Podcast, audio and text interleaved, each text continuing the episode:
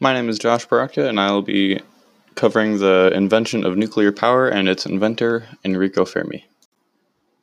Nuclear power was invented by Enrico Fermi toward the end of World War II and abruptly ended the conflict with a bang. He was able to develop this power due to his previous Nobel Prize for radioactivity. The impact that this had on American society was extremely enormous. However, the invention was also extremely controversial, as in nuclear power plants, there were failures at the beginning of its invention. Um, I can cite Chernobyl and Three Mile Island for just two main examples. However, it has benefited America greatly in the fact that it is almost completely clean energy and it is extremely consistent. The immediate effect of the nuclear power being controlled was obviously World War II, where America won the battle against Japan with two atomic bombs dropping on two of their biggest cities.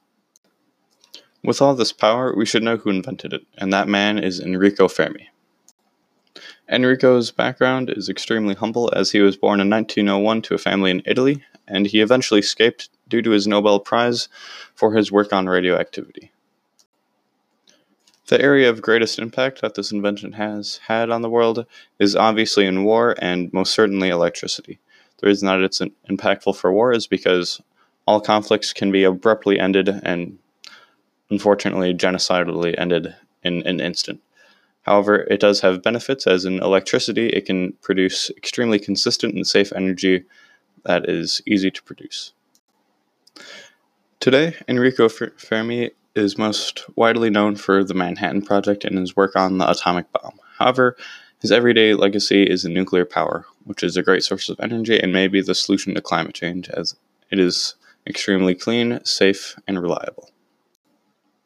My concluding thoughts on Enrico was that he was a great inventor and physicist due to his work on the nuclear power, and he is held to an extremely high esteem in today's standards.